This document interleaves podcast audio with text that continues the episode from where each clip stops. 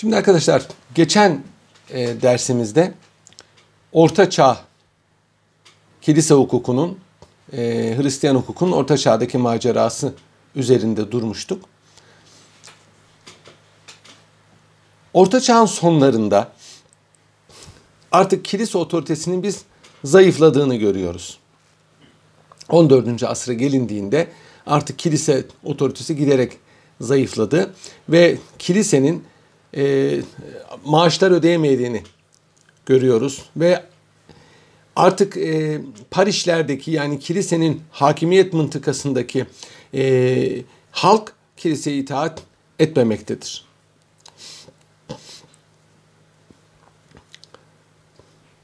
Bu zamanda bu zamanda kilisenin e, sahibi olduğu arazilerin gelirleri var. Bir de kilise e, deki vazifelere bağlı bazı aidatlı rütbeler var. Yani her kilise makamının bir gelir getiren mülkü var. Bunların üzerinden vergi alınıyor. Bu e, vaziyete e, bu vazifeye gelmek için e, bir harç ödeniyor. Bunun üzerine e, birkaç tane yer vazifesi varsa ayrıca vergi veriyor. Efendim e, Roma'da Roma'da yüksek mahkemeye gelen davalardan harç alınıyor. E, günah çıkaranlardan kefaret parası alınıyor. Akrabalar arasındaki e, evlenmeler ve evlenmelerin iptal için ayrıca harç tahsil ediliyor. Fakat bütün bunlar kilisenin masraflarına yetmiyor. Yetmiyor. Artık kilise çok genişlemiş, sayı çok artmış fakat artık gelir e, gideri karşılamaktan uzaktır. Bu devirde artık arkadaşlar yani Orta Çağ'ın son zamanlarında e, Papa üzerinde Fransa kralının hakimiyetini görüyoruz. Bu Fransa krallarının Papa ile olan ihtilafları hep baştan e, Frank krallarıyla Papa arasındaki münasebete dayanmaktadır.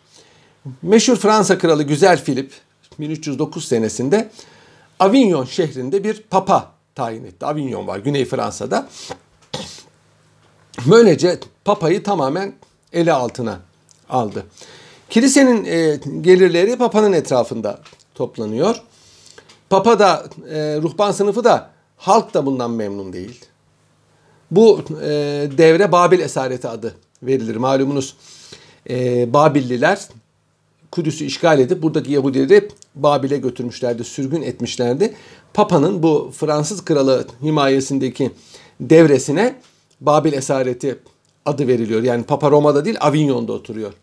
Ve Fransız. Bu e, 70 sene kadar devam etti. 1377 senesinde Papa Roma'ya döndü. Ama bu sefer Fransız kardinaller bundan memnun olmadılar. Alışmışlar 70 senedir hep Fransız papalar idare ediyor. Bu sefer Fransız kardinaller Roma'daki papaya alternatif bir başka papa seçti. Papa antipapa seçti. İki tane papa oldu. Bir tanesi Avignon'da oturuyor, bir tanesi Roma'da oturuyor ve birbirlerini ve birbirlerine inananları aforoz ediyorlar. O zamanki üniversiteler ki bunların bir kısmı laik üniversitelerdir, bir kısmı e, kilise üniversiteleridir. Bu iki papa arasında e, buluculuk, ara buluculuk yapmaya çalıştı. Bunlardan bir tanesini yani Fransa'da oturanı Fransızlar İspanyollular tanıyor. E, Roma'dakini de İtalya ile İngiltere tanıyor. Fakat olmadı. Pisa'da bir konsil tertiplendi. 1409 senesinde Pisa şehrinde bir konsil tertiplendi. Bu konsil iki papayı da azletti ve yeni bir papa seçti. Bu papa, yeni seçilen papa Roma'da oturmaya başladı.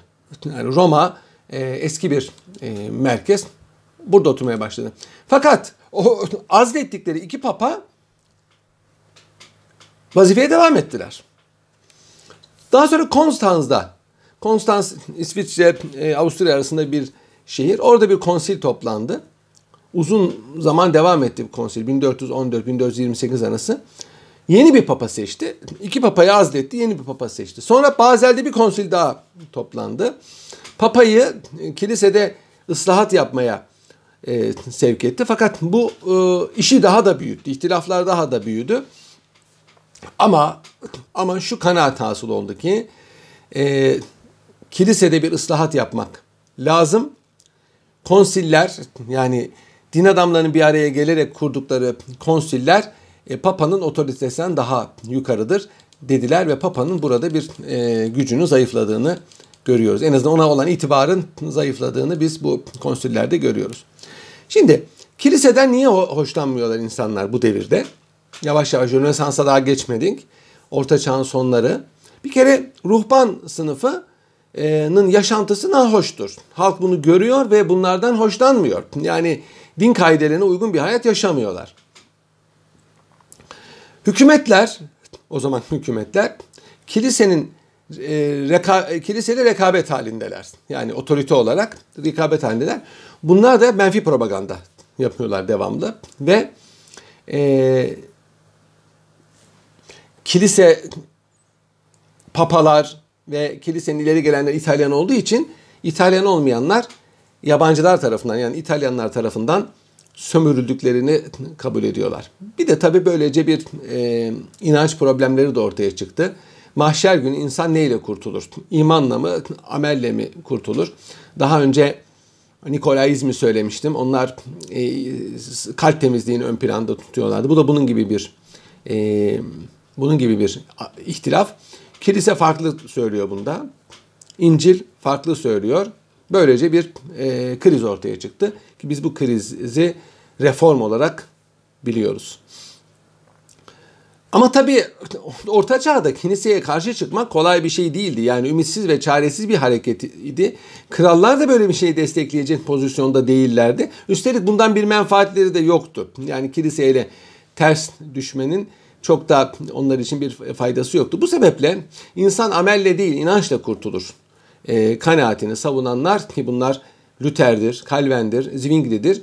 Bunlar imparatorun hakimiyetinden uzak yerlerde kendi kiliselerini kurdular ve e, papaya bayrak kaldırdılar.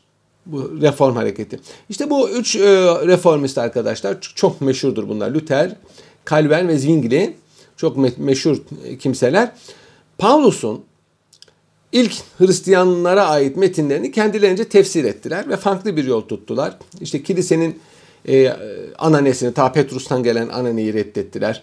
Ruhban sınıfının hakimiyetini reddettiler. Taktis e, merasimini yani doğumda, evlenmede ve ölümde taktisi reddettiler ve ayinlerin Latince yapma mecburiyetini reddettiler. Bu zaten gülünç bir şey Latince. Çünkü İsa aleyhisselam Latince değil Aramca konuşuyordu. Aramca İbrani, Süryanice'nin önceki bir halidir. Ama kilise ısrarla ibadetlerin Latince yapılmasını istiyorlar. Bu Müslümanlıktaki Arapçadan farklı. Arapça Kur'an-ı Kerim'in lisanıdır, peygamberin lisanıdır ve Müslümanlıkta ibadetten Arapça yapılması esastır ve mantıklıdır.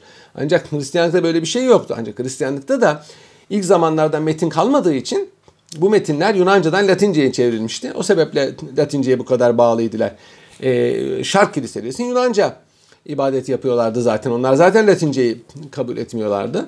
E, iman ve amelle e, cennete gitme meselesi de zaten e, Hristiyanlık e, kateşizminin zayıflığından kaynaklanıyor. Halbuki insan imanla ebedi cennete gider. Amellerindeki eksiklikler onun cehennem hayatında kısa bir e, müddet azap çekmesine sebebiyet verir. Belki de hiç azap çekmez. Neticede bu kişinin cennete gidip gitmeyeceği Allah'ın bileceği bir iştir. Şimdi bu e, reform biraz e, Papa'ya karşı e, Alman e, milli hislerini de e, galeyana getiriyordu tabii ki. E, hatta Luther e, bir hicviye yazdı Papa'ya ve bunun üzerine aforoz edildi.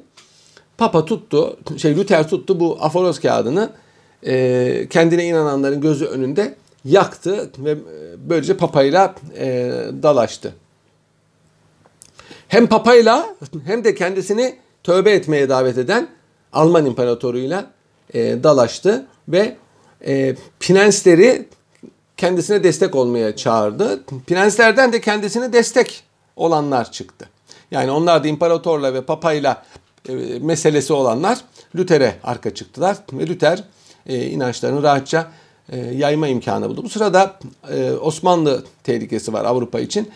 İmparatorun başı Osmanlılarla dertte e, Luther hakkında e, verilen kararın infazını emrettiği zaman prensler bunu kabul etmediler. Hatta imparatoru protesto ettiler ve 28 maddelik bir inanç anayasası hazırladılar ve bunu Augsburg'da imparatora verdiler 1530 senesinde. 1530 senesinde ve e, böylece reformist kiliselere protestan dendi. Yani imparatorun e, Luther'i tövbeye davet eden talebini reddettikleri için, onu protesto ettikleri için bunlara protestan dendi. Tabii e, Katolik kilise hemen bir karşı reform hareketine girişti ve bozulan inancı tekrar kurmaya çalıştı. O zaman Cizvitler çok güçlüydü. Bir Cizvit tarikatı var. Günümüzde de hala güçlüdür. Kilisede hakimiyetin o e, o zaman e, sürdürüyordu. Misyoner bir hareket. Bugünkü Papa da Cizvittir. Merano'da bir konsül toplandı. 1560 senesinde bu mühim bir konsüldür Hristiyan inancına göre. İtalyanlar, İspanyollar, Fransızlar ve Almanlar var bu konsilde. Ve e, bu konsil e, reforma karşı kiliseyi ıslah edecek yerde tam aksine e, kilisenin bütün e, ananesini teyit etti ve kiliseye karşı çıkan bütün doktrinleri ve ameldeki ayrılıkları lanetledi. Ve ruhban ruhban hiyerarşisini e, korudu. Fransa kralıyla imparatordan e, gelen bir teklif vardı. Ayinler e, mahalli dilde yapılsın ve papazların evliliği kabul edilsin. Bu e, teklifler e, bu Merano Konsili'nde reddedildi ve Hristiyan doktrininin esası olarak Kitab-ı Mukaddes'in İbranice aslı veya onun Yunanca tercümesi değil, 4. asra dair daha önce size bunu anlatmıştım. E, Vulgate isimli, Vulgata isimli e, Latince tercümesi esas alındı. Jeronimus'un tertip ettiği ve Roma'da e, bir kateşizm, bir m, din bilgisi kitabı yani ilmihal diyebiliriz buna. Şimdi de günlük dua kitabı e, Birevi Viyare diye bir e, kitap yani günde yapılacak dualar. Bir de Mizzel hangi ayinler nasıl yapılacak bunlar burada tespit edildi. Bir de indeks neşredildi. Bu indeks Hristiyanların okumasının yasak olduğu kitaplar listesiydi.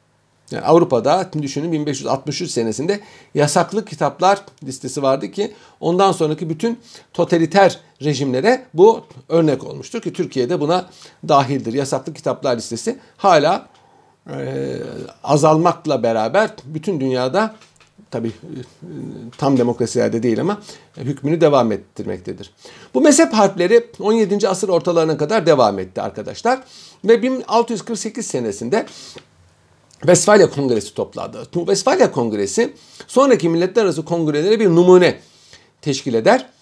Ee, bu e, kongre, Vesfalya Kongresi Münster'de toplanmıştır. Münster mezhep itiraflarının çok yoğun olduğu bir yerdi. Bu Vesfalya Kongresi'nin yapıldığı yer bugün belediye binası gezilmektedir. Münster'de mesela farklı inançlı olanlar böyle kafeslerin içine konup kilisenin şan kulesine asılırdı. Günlerce orada askıda dururdu. Herkese teşhir ederlerdi. Münster o cihetle sembolik ehemmiyeti var bu mezhep itilaflarının. Bu Vesfalya Kongresi'nden sonra Kuzey Almanya'nın yani Vesfalya'da içine dahil Hollanda'nın, İskandinavya'nın ve İngiltere'nin e, hakim mezhebi protestanlık oldu. Güney Almanya, Fransa, İspanya, Portekiz, İtalya bunlar da Hırvatistan, Macaristan, Orta Avrupa'da da Katoliklik hakim olarak kaldı.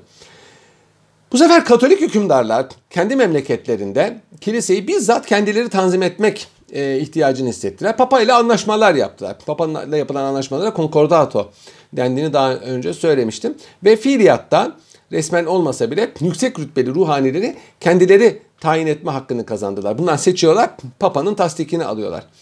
Papa'nın e, ünvan bahşetme hakkı var ve bazı vergiler toplama hakkı var. Bunu da kabul ettiler. Böyle bir anlaşma yaptılar. Protestan kiliseler ise Papa ile hiç anlaşma yapmadılar. Kiliseyi tamamen kendileri tanzim ettiler ve böylece e, protestanlığın hakim olduğu yerlerde aslında laiklik değil, e, devletin kontrolünde din. O zamana kadar dinin kontrolünde devlet, protestanlıkla devletin kontrolünde din e, telakkisine geçildi. Bugün bizim memleketimizde e, olduğu gibi din e, protestan e, prenslerin kontrolü altına girdi.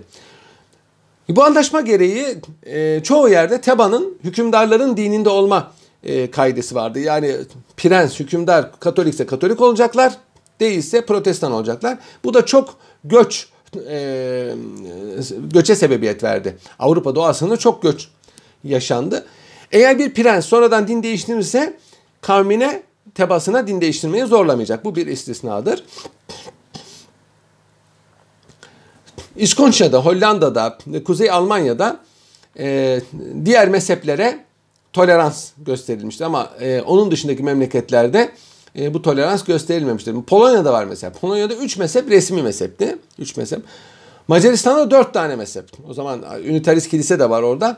4 tane e, kilise vardı. Fransa'da kral Nant fermanını neşrettik. 14. Louis bu fermanı sonradan kaldırdı. Katolik krala dönüştü. E, reformcu kiliselere mensup olanların da Fransa'da rahatça inanç ve amel hürriyetini tanıdı.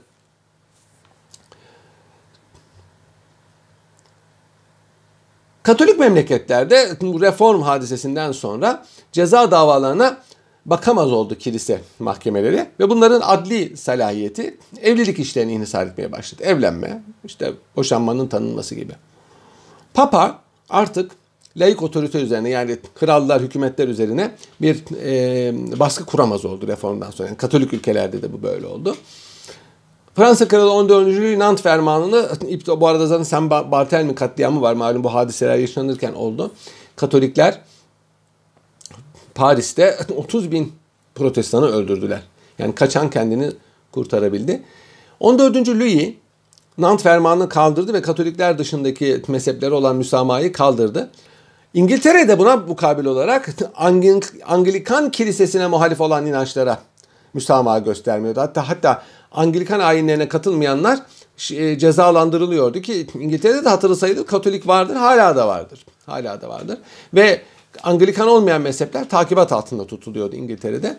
Her yerde, her yerde bu yeni çağ başları, orta çağ sonu yeni çağ başında artık e, mezarlıklar kilisenin elindedir. Mektepler kilisenin elindedir. Hastaneler kilisenin elindedir. Ve fakirlere yardım eden müesseseler, imaretler kilisenin elindedir. Kilise e, bu sebeple sosyal olarak çok güçlüdür. Bütün e, doğum, vaftiz, evlenme ve ölümler, definler kaydediliyor. Bunlar sonradan nüfus kütüğüne dönüşmüştür. Avrupa'da mesela bir insanın soyunu bulması çok kolaydır. Eğer ailesinin nerede yaşadığını biliyorsa bu onun için çok kolay. 1300'lerden kalma kilise defterleri bugün Avrupa'nın pek çok yerinde bulunabilmektedir. Soyadı e, adeti var. Ama soyadları çok değişkendir Avrupa'da. Çünkü soyadı mecburiyeti yoktur. İnsanlar soyadlarını çok kolay bir şekilde değiştirir. Ancak bir insan Avrupa'da rahatça e, rahatça demeyeyim ama ailesinin köklerini yıllar öncesine dayanan köklerini bulabilir. Bu bizim memleketimizde mümkün değildir. Akışkanlık, seyyaliyet sebebiyle bir de e, nüfus kütüklerinin sonraki tarihe tarihlenmesi. Bizde nüfus kayıtları daha ziyade vergi ve askerlik maksadı üzerine kurulmuştur. Onun için burada soy ağacı araştırma yapmak neredeyse imkansızdır. 18. asra gelindiğinde arkadaşlar so- sosyal hayatta, siyasi hayatta, ekonomik hayatta çok büyük değişiklikler oldu. Biliyorsunuz işte İngiliz e, demokrasisi, arkasından Amerikan demokrasisi, Fransız ihtilali, sanayi inkılabı derken e, dünyanın çehresi değişti. Bir yandan da laisite yani laiklik prensibi güçlendi. Yani dinin sosyal hayattaki yeri geriledi. Efendim e, tabiat dini diye bir din ortaya atıldı Fransa ihtilalinde. Arkasından materyalizm, ortaya çıktı. Ateizm cereyanı ortaya çıktı. Ve yüksek tabaka ve okumuş takımı dini küçümser hale, dini küçümser hale geldi. E, artık kilisenin ve e, Hristiyanlığın gerek Katolik memleketlerde gerek Protestan memleketlerde devleti, kanunları tanzim eden neredeyse hiçbir yeri kalmamıştır. Sadece aile hukukuna dair e, mahkemeler faaliyettedir. E, hatta ihtilalden sonra Fransa'da din yasaklandı, ruhban sınıfı sindirildi. İmparator olunca Napolyon Papa ile bir konkordato yaptı. Dinin Fransa'ya geri dönüşünü temin etti ve piskoposları, rahipleri seçme hakkını kendi eline aldı bu, bu konkordato sayesinde. E, her şey tekrar normale dönse bile dinin ve ruhbanın eski gücü geri gelmedi. Fransa öteden beri Katolik e, dininin hamisi e, sıfatını taşır. 1848'den sonra tedricen laikliği kabul etti. 1905 yılında ise resmen e, laikliği devlet dini olarak ilan etti. Devlet rejimi olarak ilan etti. Laiklik ne demek? Laikos din dışılık demek. Ama siyasi olarak laiklik arkadaşlar devletin işleyişinde yani gerek kanunlarında gerek idari kararlarda dini prensiplerin doğrudan rol oynamaması demek. Dolaylı olabilir. Mesela bugün Türk Medeni Kanunu layık bir kanundur. Dini bir kanun değil ama dinle örtüşen kararlı maddeleri var. Mesela anne babayla kardeşlerle evlenmek İslam dininde de yasaktır. E, medeni kanunda da yasaktır. Ama medeni kanun bunu dinin hükmü diye almamıştır. E, kanun koyucu iradesi olarak almıştır. İşte e, bu bu demek. Ancak Fransa'daki laiklik e, Türkiye'deki laiklik kadar sert, acımasız değildir. Türkiye'de laiklik tamamen din aleyhtarlığı olarak tatbik edilmektedir. Fransa'da ise e, dini dini e, siyasete yaklaştırmamak üzere tatbik edilmiştir. Türkiye'de e, laiklik dini kontrol altında tutmak, Fransa'da ise dini devlete yaklaştırmamak şeklinde tezahür eder. Mesela Fransa'da papazlar sokaklarda rahatça gezerler, eteklerini savura savura. Türkiye'de din adamlarının dini sferi gezmesi yasaktır. İkincisi e, Fransa'da Fransa'da e, kilisenin mektepleri vardır. Türkiye'de dini tedrisat yasaktır. Yani İslam dininin e, muhtar, serbest mekteplerde okutulması yasaktır. Ancak devletin e, izin verdiği kadar devletin izin verdiği yerlerde bu mümkündür. Fransa'da iki çeşit e, kilise mektebi vardır. Bir tanesi seminerler, papaz yetiştiren mekteplerdir bunlar. Bizdeki imam hatip mekteplerine benzetilebilir ama kilisenin kontrolündedir. Devletin değil. Devlet karışamaz buraya. İkincisi ise kilisenin üniversiteleri vardır. Kilisenin ilkokulları, anaokulları, ortaokulları, liseleri ve üniversiteleri vardır. Tamamen kilisenin elindedir. Fakat burası halkın da çocuklarını gönderdiği bir yerdir. Ve papaz yetiştirmeye matuf değildir. Pek çok kimse çocuklarını buraya gönderirler. Buraya gönderirler. Sebebi de buraların nispeten diğer mekteplere göre daha emniyetli olmasıdır. 1870 senesinde e, işte İtalya Birliği kuruldu malum 1860'tan itibaren Birleşik İtalya kurulurken papalık devleti ortadan kaldırıldı. Çünkü papalık Birleşik İtalya'ya karşıydı. İtalya'da o zaman iri ufaklı devletler vardı. 1929 senesinde Mussolini iktidara gelirken Papa ile bir anlaşma yaptı. Laterano anlaşmasıyla papalığı tekrar kurdu. Ama eski eski topraklarında değil. Roma'nın içinde küçük bir toprak. Papa hem bu dünyanın en küçük devleti olan yaklaşık 40 dönüm zannediyorum e, e, Vatikan'ın devlet başkanıdır. Vatikan'ın dünyaca tanınmış bir devlettir. Dünyanın en küçük devletidir. Aynı zamanda bütün dünyadaki Katoliklerin ruhani lideridir. E, 265 tane papa gelmiş geçmiş. Bir de anti papa var. Bu papayı tanımıyor. Kendisini papa ilan etti. 39 tane. Bu listeden bir de silinen papalar vardır. Yani Alessandro Borgia gibi. Ondan sonra e, e, kadın papa Joan gibi bu listeden papalar listesinden sonradan e, silinenler de vardır. Şimdi arkadaşlar bu orta çağ ve yeni çağ boyunca kilisenin tatbik ettiği hukuka biz her ne kadar kilise hukuku diyorsak da bunun teknik adı kanonik e, hukuktur. Kanon, kanun aynı kökten geliyor. Kamış demektir. Düz, doğru manasına geliyor. Kanun e, kelimesinin karşılığıdır. E, kanonik meclisler yani kilise kanunlarını tespit etmek üzere toplanan meclislerin yapmış olduğu, çıkarmış olduğu kaideler kanonik hukukun esasını teşkil eder. Çünkü daha önce de söylemiştim. İncil'de ve kilise babalarında e, hukuka delalet edecek hüküm fazla yok. Onun için e, Hristiyan hukuku İncil'e ve kilise babalarının tatbikatına değil, Hz. İsa'nın tatbikatına değil, e, kanonik konsillerde, meclislerde alınan kararlara istinad eder. Şimdi ez cümle e, ilim adamlarına göre kilise hukukunun, kanonik hukukun nasıl doğduğu hakkında üç ayrı görüş var. Bunlardan bir tanesi e, kanonik hukukun havarilere dayandığına inanır. Havarilere kadar e, uzanan bir hukuktur. E, bazısı da der ki hayır Avrupa'da siyasi otoritenin dağıldığı 12. asırda ortaya çıkmıştır. Ondan önce kanonik hukuk diye bir hukuk yok. Ancak bu tarihten sonra kilise güçlenerek bu karmaşadan kanonik hukuk yapmıştır. Üçüncüsü ise kilise konsillerinin kararlarına e, bunu bağlar. Dolayısıyla kanonik hukuk denmesinin sebebi de budur. Şimdi tabi havarilerin hukuki beyanlarına dair elde delil yok. Onlar zamanında hukuk hayat nasıldı bunu bilmiyoruz. Bu sebeple birinci görüşe dayanmamız mümkün değil. Ancak Birinci asırdan itibaren e, batıda 7. doğuda da 8. asıra kadar devam eden bir devir var. Buna patristik devir deniyor. Bu devirde e, e, dini ortaya koyan, dine hizmet eden, dini yayan din büyüklerine kilise babaları adı veriliyor. Bu kilise babalarının koymuş olduğu bazı hükümler var. İşte bu hükümler e, kilise hukukunda mühim bir yer tutuyor. Yani e, esas tutuyor. Onun için ikinci görüşe e, e, hak verilebilir. Ancak esas itibariyle 325 tarihli İznik Konsilinden itibaren toplanan bütün konsiller e, inanç üzerinde durmuş. E, hukuki meselelerden ziyade kilisenin teşkilatı, iç tanzimi üzerine e, üzerinde durmuştur. Buralarda çıkarılan kanonlar da hep birer e, iş tüzük mahiyetindedir. Kilise hukukuna dair elimizdeki en eski metin Arusçulara aittir. Havari kanunları denilen bir e, metin bunlar. 380 senesine tarihleniyor.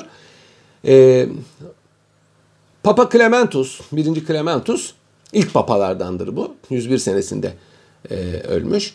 Havarilerden bazı görüşler naklediyor. Bunlar havarilerin görüşleridir diyor. Bunlar e, bu külliyatla toplanmıştır. Bunun da öncesi var. Bu e, Aruşçuların havari kanunları daha evvel Suriye'de hazırlanmış. Havarilerin dersleri diye Suriye'de hazırlanmış bir kitap. Bir kısmı, hepsi değil, bir kısmı. Tamamı e, değil ama bir kısmı oraya e, aittir. Bunların bir kısmı arkadaşlar Hristiyan ahlakından bahsediyor. İşte ruhban sınıfının vazifelerinden bahsediyor. Dini ayinlerden bahsediyor. Ee, ilk altı kitap. Yani Suriye e, havari derslerine, havarilerin derslerine dayanan altı kitap böyle. Yedinci kitapta havarilerin sözleri anlatılıyor. Didake deniyor. Onun şerhidir bu metin. Sekizinci kitap Aziz Hippolytus var. Onun e, eserleridir bu e, havari külliyatı. Burada işte e, çeşitli ayinlerin nasıl yapılacağından bahseder. Antakya konsilinden, Laodikya konsilinden e, bahsediyor. Orada alınan kararlar, kanonlar anlatılıyor. Bunlara daha sonraki e, tarihlerde toplanan konsillerin, İznik konsilinin, Ankara konsilinin, Niksar konsilinin e, kabul ettiği kanonlar da eklenmiştir. Pontus derlemesi deniyor buna çünkü Karadeniz'dir malum. E, o zaman Niksar Pontus derlemesi deniyor. E, daha sonra e, Kadıköy konsili bunu resmen kilise hukukunun esası olarak kabul etmiştir. Bu Yunanca bir metindi arkadaşlar. O zaman Yunanca e, kabul edilmişti. Daha sonra kabul edilen konsil kararları da bunlara eklendi. Afrikalı psikoposlar bu mevzuda çalıştılar. Consilium Africanum diye bir e, metin hazırladılar ve bu orta çağda çok tutuldu. Bunların hepsi 12. asırda e, kilise hukukunu derleyen Gratianus'a e, kaynak teşkil etti. Evet, kanon kelimesi buradan geliyor. Yani ilahi vahyin yazılı hale getirilmesi demektir. Çok eski bir kelime. Yani Sümerce olduğu söyleniyor kanon kelimesinin. Sami dillerine geçmiş. Sami dillerinden Yunanca'ya, oradan Latince'ye geçmiş bir tabir. Kanonikte, kanonikte yazılı hale getirilmiş din kaideleri demektir. Arkadaşlar Batı Roma İmparatorluğu yıkılınca e, kilise hukuku cihetiyle bir dönüm noktası meydana geldi. Barbar istilasına uğradı Avrupa ve e, kargaşa içine düştü. Barbarlar Roma mirasının üzerine oturdular ve bir müddet sonra bir müddet sonra hakim oldukları bu üstün kültürün yani Roma hukuku ve e, Hristiyanlıkla harmanlanmış bu kültürün e, esiri oldular. Orta Çağ gelindiği zaman Hristiyanlık artık Avrupa'da tamamen yayılmış. Bir kilise nizamı kurulmuş. Kilise sosyal hayatta çok aktif bir rol oynuyor ve bu sefer Hristiyanların dünyevi hayatının tanzimi bir ihtiyaç olarak ortaya çıkmıştı. 7. asırdan itibaren e, ekümenik konsiller ve domestik konsiller yani umumi konsiller ve mahalli konsiller hep inananların hem dini hayatlarını hem dünyevi hayatlarını tanzim etmek iddiasında bir takım kanonlar koydular. Trullo konsili var 692 senesinde. Burada 102 tane kanon koyuldu. Kilise e, kanunu koyuldu. Halbuki ilk 4 asırda yani e, toplanan ekümenik konsillerde sadece 66 tane kanon koyulmuştur. Yani Trullo konsili tek başına neredeyse kilise hukukunu e, koyan bir konsil olarak karşıya çıkıyor. Şimdi Hristiyanlığın gelişinde arkadaşlar Avrupa'da yüksek bir medeniyet vardı. Roma hukukunun, Roma'nın bir medeniyeti vardı. E, ha, hukuk kaidelerini hazır bulmuştu. Hazır bulmuştu. Yani Filistin'de doğmuş e, Yahudi dininden doğmuş olan bir dinin hukuk kaideleri Roma'nın hukuk kaideleriyle boy ölçüşemezdi. Bu sebeple kilise başta Roma hukuku varken yeni bir hukuk sistemi e, kurmayı düşünmedi. Kendisi de salahiyetli görmedi o zaman.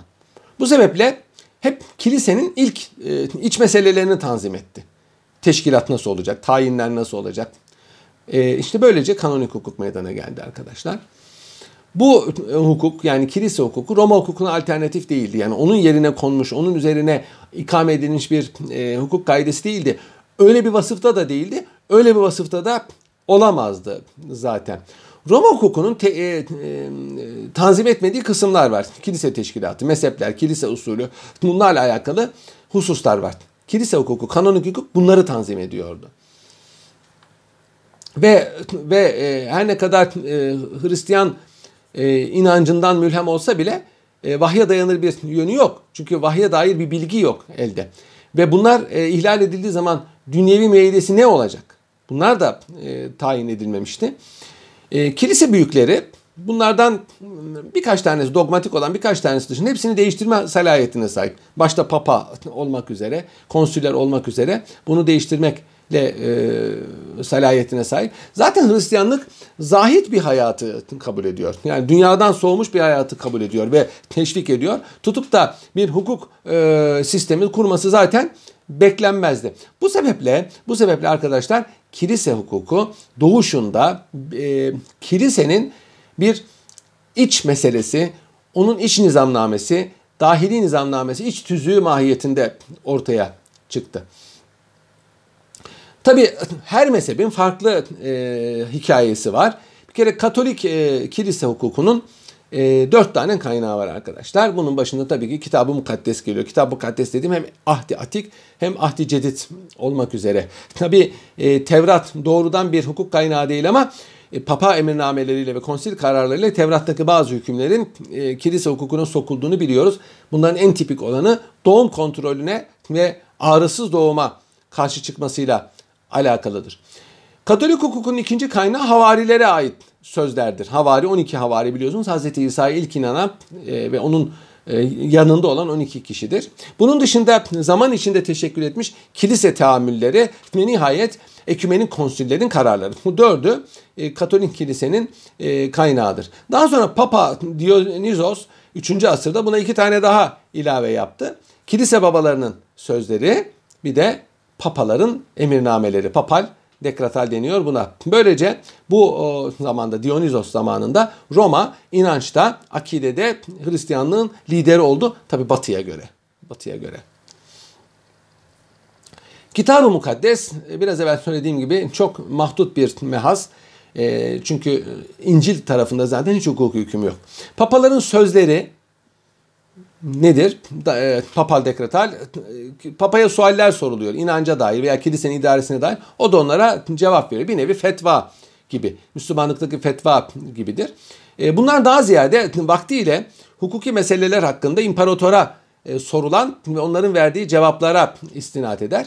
Bunlar 12. asırdan itibaren papalık meclisinde, kardinaller meclisinde, kuryada görüşüldü ve onlar e, oradan neşredilmeye başlandı. Tabi burada arkasına kardinallerin de e, e, desteğini, cemaatin de desteğini alarak ortaya çıkarılmış oldu.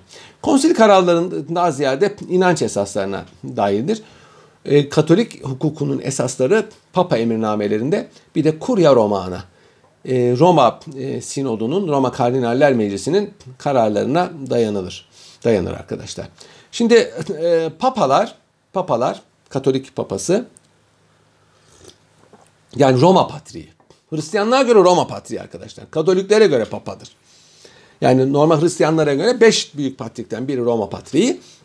Ama Katoliklere göre en büyüğü o ve adı Papa. Aziz Petrus'un vekili bu. Aziz Petrus havarilerdendir. O da göklerdeki İsa'nın yeryüzündeki vekilidir. Böylece dünyevi iktidarı Aziz Petrus üstlenmiştir. İlk papadır. Diğer papalar da onun halefidir. Bu bir kabul ama. Sonradan ortaya çıkmış bir kabuldür. Böylece papalar bütün ruhani kaza, adli selahiyeti de elinde tutarlar. Böylece bütün kralların da üzerindedirler. Yani İsa'nın vekili elbette ki bütün krallar, krallardan da üstün sayacaktır kendisini. E, bu arada Papa'nın yanılmazlığı prensibi, e, ex cathedra e, prensibi ortaya atıldı. Papa yanılmaz. Neden? Havarilerin vekili olduğuna göre Ruhül Kudüs'ün koruyuculuğu altındadır. Bir şey söyleyecek olsa yalnız söylemez. Ex cathedra tahttan gelen demektir. Tahttan. Katedral de oradan geliyor. Taht var içinde. Yani kardinalin bulunduğu, piskoposun kilisesine katedral denir. Her, katedral, her kiliseye katedral denmez. E, bu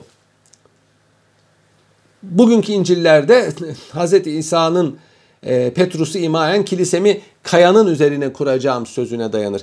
E, Petrus'un adı Petrus'un adı Petrus kaya demektir arkadaşlar. Kifas'tı. E, Kifas Yunanca kaya demek. Bunun üzerine kuracağım. Yani iki mana var. Roma bir kayanın üzeri tamam ama aynı zamanda da Petrus'un üzerine kuracağım manasına geliyor.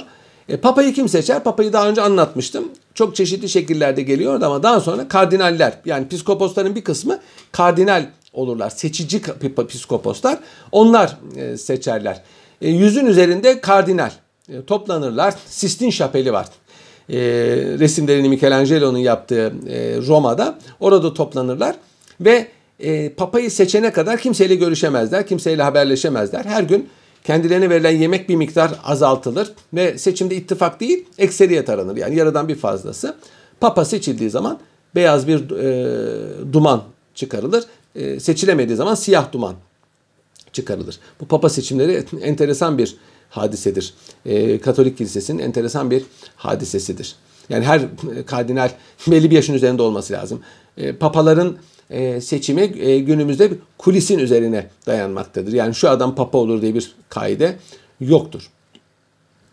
Umumiyette İtalyan papalar var, Fransız papa var, İspanyol papa var, Afrikalı papa var, İngiliz papa var. Hatta en son Polonyalı bir papa bile görülmüştür. Şimdiki papa, şimdiki papa Arjantinli. Arjantinli bir papadır. Asılları İtalyan olsa bile Arjantinli bir papadır. Arkadaşlar Katolik kilise hukuku 3 safhadan, 3 devreden geçti. Birincisi Roma İmparatorluğu ve onun halefi olan Frank İmparatorluğu devresidir.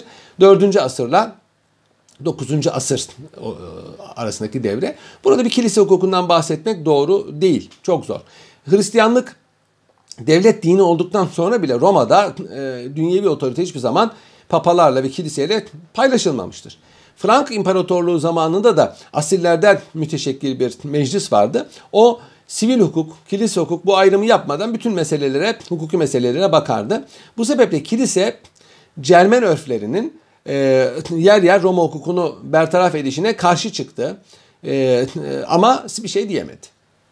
Mesela varislerin e, mahfuz hissesini Cermen hukuku kıskançlıkla koruyor. Halbuki e, Roma hukuk sisteminde vasiyet vardır. Bir insan malını istediğine bırakabilir ama Cermenler de bırakamaz. Kolektivist çünkü Cermenler.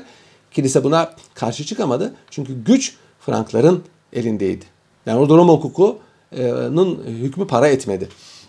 İkinci devre, Katolik kilise hukukunun ikinci devresi, kilisenin artık dünyevi iktidarı ele geçirdiği ve Hristiyan aleminin en yüksek otoritesi benim dediği tarihlere tarihlenir 10. asırla 15. asır arasıdır. Arkadaşlar kilisenin takdis ettiği Frank İmparatorluğu 9. asırdan itibaren çökmeye yüz tuttu. 800 yılında kuruldu biliyorsunuz. Aachen'da Büyük Karl'ın, Şarlman'ın taş giymesiyle 150 sene sürmedi hayatı. Çökmeye yüz tuttu. Önce parçalandı. Sonra çökmeye yüz tuttu.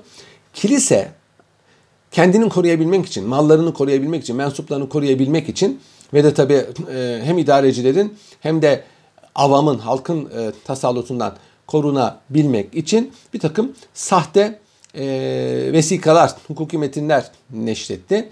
Mesela e, bir meşhur bir e, fe, e, fetva diyelim buna, dekretum. Ruhban sınıfı, ruhban sınıfı e, halk tarafından itham edilemez mahkemede. Bir de ruhban sınıfı kilise dışında hiçbir e, hiçbir makama çıkarılamaz. Yargılanmak üzere o şeye göre e, e, dekreta göre. Pusiedo Isidorian Dekretal. Bunun adı bu. Bu dekretin adı bu. Hatta konsiller bile e, psikoposların aleyhindeki şikayetlere bakamıyor. Sadece papa selahiyetli. Bunu anlamak mümkün. Dünyevi otoriteye karşı kilisenin kendini korumak üzere almış olduğu bir tedbir. Böylece kilise ve binasa papanın otoritesi sağlamlaşmış oldu. Bu arada e, Avrupa'da siyasi kargaşa doğdu. Hukuk sistemleri çöktü. Kilise hukuku bundan karlı çıktı. Bu arada Roma ile İstanbul itirafa düştüler. Daha önce anlatmıştım. Hristiyanlık, Katoliklik ve Ortodoksluk olmak üzere iki mezhebe ayrıldı. 1054 senesinde. E, bu devirde Akinalı Thomas'ın, Thomas Aquinas'ın ortaya çıktığını görüyoruz. Bunu felsefe dersinden hatırlarsınız. E, 1274 senesinde. E, Katolik kilise hukukunun nazariyatını güçlendiren e, kişidir bu. Ve böylece kilise hukukuna da e, Roma hukukuna da kilise cihetine bir meşruluk kazandırdı o.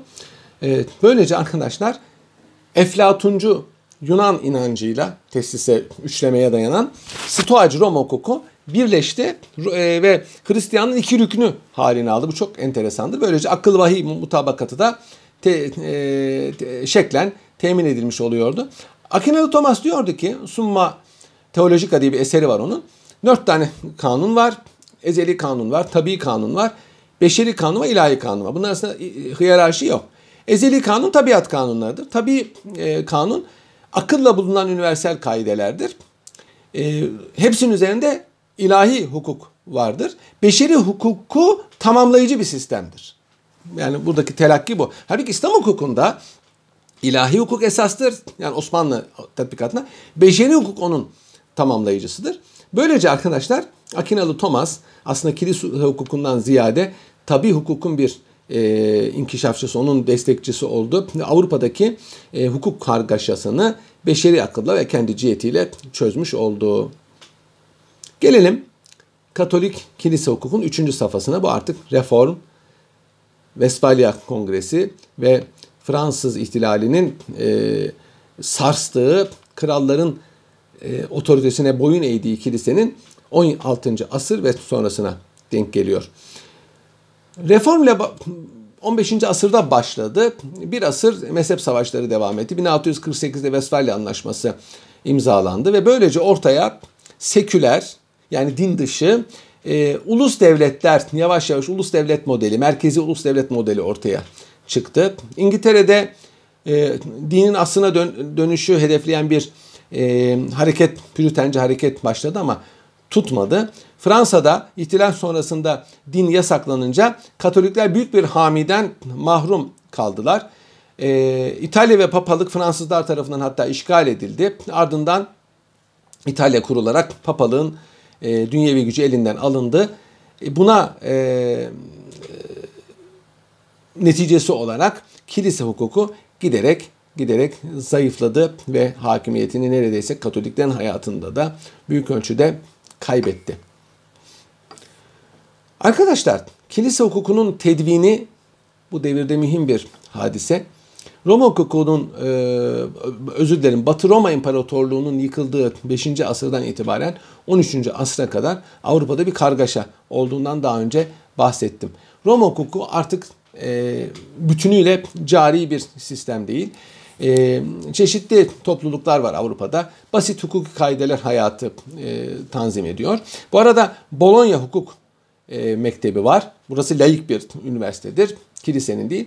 Bunun üzerine e, giderek hukuk tarihine yöneldi ve Roma hukuku kaynaklarını araştırmaya başladı. Corpus Juris Civilis keşfedildi yeniden. Bu e, keşif bu araştırmaların, bu çalışmaların dönüm noktası oldu. Hukuk şinaslar Roma hukukunu esas alan bir hukuk sisteminin yerleşmesi için gayret ettiler. E, kilisenin de zaten bir muayyen hukuk sistemi yoktu. O da Cermen hukukuna e, mukabil bunu destekledi. Böylece Avrupa'da Roma hukuku, efendim kanonik hukuk ve feodal hukuk yani Cermen hukuku şeklinde üçlü bir sistem yerleşti. Kilisenin metinleri arkadaşlar ilk e, kilise teşkilatını anlatan metinler çok dağınıktı. Öğrenmesi, anlaması çok zor e, metinlerdi. Bu arada mesela e, Paris Üniversitesi var. Kilisenin elindedir. Bir de bir de e, ondan farklı olarak Pavia ve Bologna hukuk fakülteleri var. Bunlar da bunlar da Roma hukuku öğretiliyor. Roma hukuku çok kolay, öğrenmesi kolay, öğretilmesi kolay. 1139 senesinde Hristiyan hukuk tarihinde çok mühim bir rolü olan Gratianus adında bir keşiş Roma hukuk hükümlerini esas alan bir hukuk külliyatı hazırladı. Decretum Gratiani denir buna. Bilahare bu metin kilise kilisenin hakimleri tarafından ve kilise e, okullarındaki profesörler tarafından kullanılmaya başlandı ve giderek papalar bunu e, resmi bir statüye kavuşturdular. Artık Roma hukuku kilise hukuku haline geldi. Bilhassa Almanya'da laik mahkeme hakimleri yani e, prenslerin tayin ettiği hakimler baktıkları davalarla alakalı hukuk fakültelerindeki profesörlere mütalaa sorarlardı. O zamanlar hukuk fakültelerindeki profesörler bu Bologna ve Pavya'da olsa hep kilise mensubu idiler. E, papaların yaşadığı İtalya'da zaten Roma hukuku teamülleri hakimdi. Hakimler, efendim mahkeme katipleri, efendim noterler bunlar hep kanun adamları, lejiste hep Roma hukuku tahsili görmüş kişiler. Roma hukukunu biliyorlar. Halbuki diğer ülkelerde, yani İtalya'nın dışındaki ülkelerde e, e, resmi, yarı resmi evrakları yazma işi yine hep kilise adamlarına ait. Sonradan Avrupa kralları İtalyalı e, kanun adamlarını, o onlar iyi tahsili görmüşlerdi. Hem adli hem e, idari memur olarak istihdam etmeye başladılar. Bunlar da gittikleri yerde mahalli tahammüllere veya Cermen hukukuna göre değil elbette ki İtalya'da öğrendikleri Roma hukukuna göre e, amel ettiler. Ona göre hüküm verdiler ve böylece e, Roma hukuku kilise hukuku olarak bütün e, dünyaya yayıldı. Bunda üniversitelerinde e, ciddi rolü olmuştur arkadaşlar. O zamanlar çünkü Avrupa'da yüksek tahsil müesseseleri hep kilisenin elindeydi. Birkaç tanesi dışında. Burada ne okunuyor? İşte papazlar hoca mukaddes metinleri okuyorlar. Mukaddes metinler üzerinden e, lisan öğreniyorlar. Latince o zamanki lisan. Bir de e, felsefe. Neoplatonist felsefenin teorileri ışığında ders veriyorlar. Zamanla e, Paris'teki hocalar ve talebeler Piskopos'un emri altında bir birlik kurdular. Buna üniversitatis dediler. Üniversitat, üniversitat birlik demek. Bunların arasına da arasından da bir e, rahip hocayı e, rektör seçtiler. Rektör e, bir kilise ünvanıdır. Üniversitatis'te dört tane tahsil var orta çağda. İlahiyat tahsili var, hukuk tahsili var, edebiyat tahsili var, tıp tahsili var. Dört tane tahsil var. O zaman bütün dünyada böyle. İslam dünyasında böyle. Ee, her biri bir fakülte. Her fakültenin başında dekan var. Dekan da bir kilise ünvanıdır. Talebeler grade adında yani graduate bugünkü e, şeyde dile de tesir etmiştir. Birkaç dereceden geçiyorlar ve egzamene tabi tutuluyorlar. Yani imtihana tabi tutuluyorlar. Latince müşterek lisan onu söyledim. Latinceden geçenler e, başölye oluyorlar. Bakalorya alıyorlar. Üniversiteyi bitirenlere de e, psikoposun mümessili huzurunda bir umumi imtihan oluyor. Bu imtihanı bitiriyorlar. E, lisensiye yani doktora e, payesi alıyorlar. Bunlar e, majister oluyorlar öğretmen oluyorlar. Öğretmen payesi kazıyor. İşte Thomas Aquinas bunlardandı. Böyle bir hocaydı. Talebeler fakirdi. Her zaman ilim talebeleri fakir olur. Onun için bu üniversitelerin binalarını hayırseverler yaptırırdı. Adına kolej derlerdi. Kologyumdan geliyor. Talebeler burada kalıyorlar. Orada yiyip içiyorlar. Hatta üst baş veriliyor onlara. Hatta para veriliyor. Burada bir manastır disiplini var. Böyle bir hayat yaşıyorlar. Ee, Avrupa'nın ilk üniversitesi Kurtuba Üniversitesi'dir. Bütün bu üniversiteler bu üniversiteyi Kurtuba'yı model almıştır. Paris Üniversitesi, Paris Üniversitesi Avrupa'nın ilk üniversitesi sayılır. Ama e, Bologna da yine aynı şekilde Avrupa'nın en eski üniversitelerinden bir tanesidir. 1917 senesinde Papa 15. Benediktus ki e, kilise hukuku cihetiyle mühim bir adamdır. E, bütün kilise metinlerini bir araya getirdi. Yenileri de bunları ekledi ve Codex Juris Canoniki'yi neşretti. Bunlar e, Latince bir kanunlar mecmuasıdır. Beş ayrı e, bölümü var. Decretum Gratiani'den, efendim dini ayin kitaplarından, Papa emirnamelerinden, kilise konsillerinden, efendim Kuria Romana'nın kararlarından bunlardan müteşekkil bir e, kitap bu. Papa emirnameleri daha çoğaldı bu devirde artık konsil falan yok. 1983 senesindeki Papa Codex Juris, Juris Canonic'i gözden geçirtti ve bir başka metin e, ileriye sürdü. Bu yedi kitaplık bir metin, öbürü altı kitaplıktı. Burada işte kilise mensuplarının ve laiklerin, halkın kilise önündeki mevkisi, mesuliyetleri, kilisenin tahsil ve terbiye politikası ve başta evlilik olmak üzere dini ayinlerin nasıl idare edileceği, e, kilisenin dünyevi münasebetlerinde hangi politikayı takip edeceği, e, aforoz gibi cezalar ve kilise mahkemeleri tanzim ve tespit edildi. Bugün arkadaşlar Katolik Kilisesi'nin adli merci Kurya Romana'dır. Buranın adli daireleri var. Kurya Romana sadece adli işlere bakmaz ama bunun bir adli dairesi var. 16. asırda Papa 5. Sixtus buraya e, şekil vermişti. Üç kısımdır bunlar. Papalık mahkemesi var en üstte. Bir adli merci. Mukaddes Katolik Mahkemesi var. E, biraz da boşanma davalarına bakar. Katoliklikte boşanma yasak ama belli şartlar varsa aynı e, Türk medeni hukukunda olduğu gibi e, kilise boşanmaya karar verebilir. Zina gibi, hastalık gibi, terk gibi. E, buraya bakıyorum. Bir de e, Mukaddes Nedamet Konseyi var. O daha ziyade şahsi işler, günahlar, aforozlar, cezalar onlara e, bakıyor. Tabi Kurye Romana'nın çok e, çeşitli daireleri var. İşte kilisenin desteklenmesi, Hristiyanlığın yayılması, misyonerlik, mukaddes eşyaların muhafazası, takdis, azizler listesinin ilanı gibi, tespiti gibi işlerle meşgul olan kısmı da vardır.